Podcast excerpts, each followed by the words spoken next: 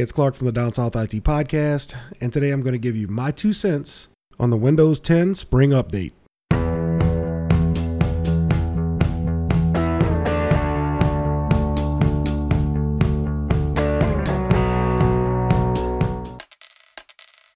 First off, if you notice something different, yes, I do sound a little different. Just getting over being sick a little bit, but that's okay. I keep going. I'm pushing through, even though I may sound like death after a three day bender. It doesn't matter. We're going to keep going. So, Microsoft has a bunch of new features that they're planning on bringing to us in the feature update come spring of 2020. And unless you've been living under a rock for the last year, you remember the complete and utter show that was the 2019 update. So, this thing was completely horrible. We all know it. And directly because of that, they have some new features coming in this next round of features and and updates. Mainly, one is going to be optional updates. They're going to have some that automatically update when with Windows Update, just like they do now. Security updates, you know, critical bug patches, those kind of things. Those things will still be updated as soon as they're downloaded. But they're going to have a lot more things that are going to be optional like new drivers for your different devices and things like that. They're going to have a bunch of things that they're going to list as being optional. So they won't even download until you tell them to download. So this is actually is taking a step back as far as Windows updates goes, but you know what? I'd much rather this system anyway because I would rather pick and choose what I want to update and when I want to update it. I don't need to be told by Microsoft what needs to be updated. That's just my feeling. I they shouldn't have did this in the first place, to be honest, because that's just pushing stuff on people that they don't need, and especially on tablets. Updates on tablets are insane because they push them. Most tablets, at least some of the, the cheaper ones that I've had and used, they have so little memory, you can't do anything with them if they try to pu- push an update. It's disgusting, and it's a. I'm so glad that they're doing all of this optional stuff. It's so much better. Next up, they have an upgrade to Task Manager. Finally, you're going to be able to see what type of graphics card you're actually have in, installed in your system if you're using a graphics card, if you're using a, a discrete graphics card actually. If you're using a integrated graphics card, it'll actually list it as either AMD integrated or you know Intel integrated graphics, whatever, in the chipset. So it'll actually give you what type it is and it'll actually read the temperature off of that, which is very nice. You won't have to use like GPU Z or CPU Z or anything like that to get your temps and your loads and stuff like that to check see if anything is actually wrong. Also, they're also going to have a reduced disk and processor utilization by Windows search. If you try to search for something in Windows right now, it is very, very CPU and disk heavy at least now they actually re- realize that, hey, we actually have a problem here and are doing something to fix it. I may actually use Windows Search now.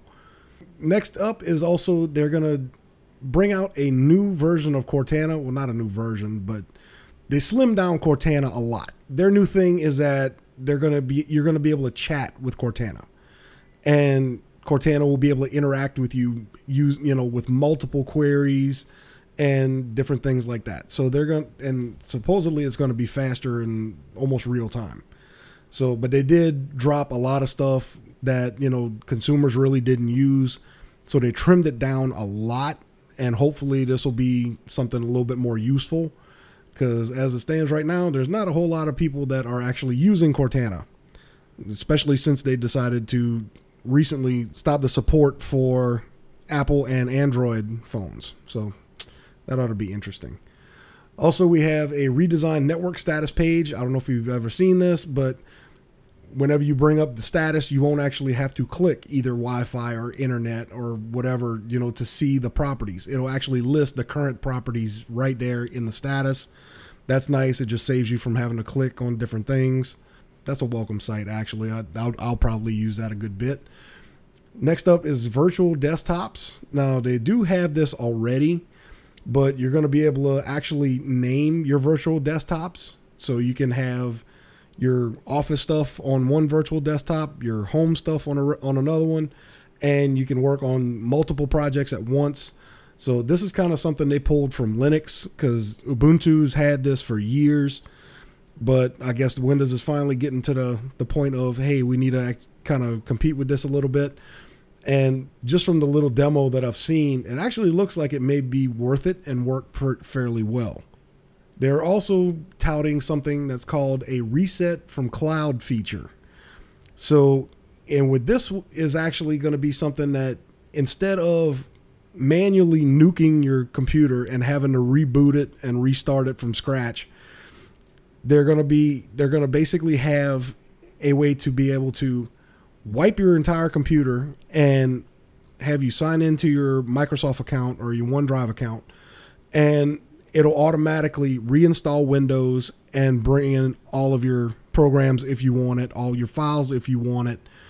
It's just like a regular a regular reboot or a regular wipe if you want to do it that way, but without having to use a USB drive or a CD to be able to go ahead and wipe everything. It's kind of a step in the right direction. I kind of figured at some point that would happen.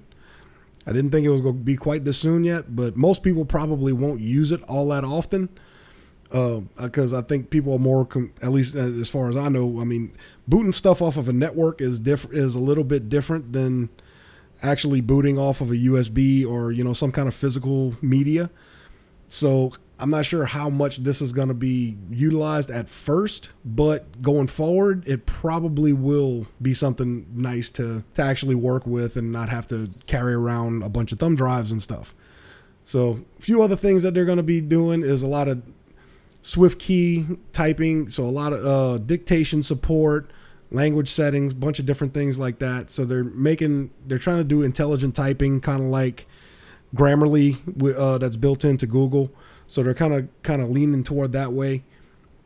We shall see how it, how actually that works. I think Grammarly actually works really well. I do use it for work every now and again.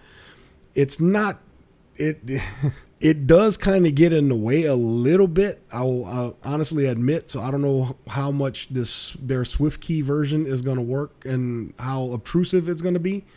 So ha- we have to wait and see once that feature comes out. And of course, you know me, I'm not going to install it as soon as the feature set comes out. I do wait about a week, week and a half, maybe even a month after just to make sure all the bugs are worked out before I update anything because there's always going to be bugs that first week. So, just a helpful hint. Anyway, thanks for listening. Don't forget check out the website downsouthitpodcast.com, the Facebook page at downsouthit, also the YouTube page. You can go like and subscribe there to catch up on all the videos.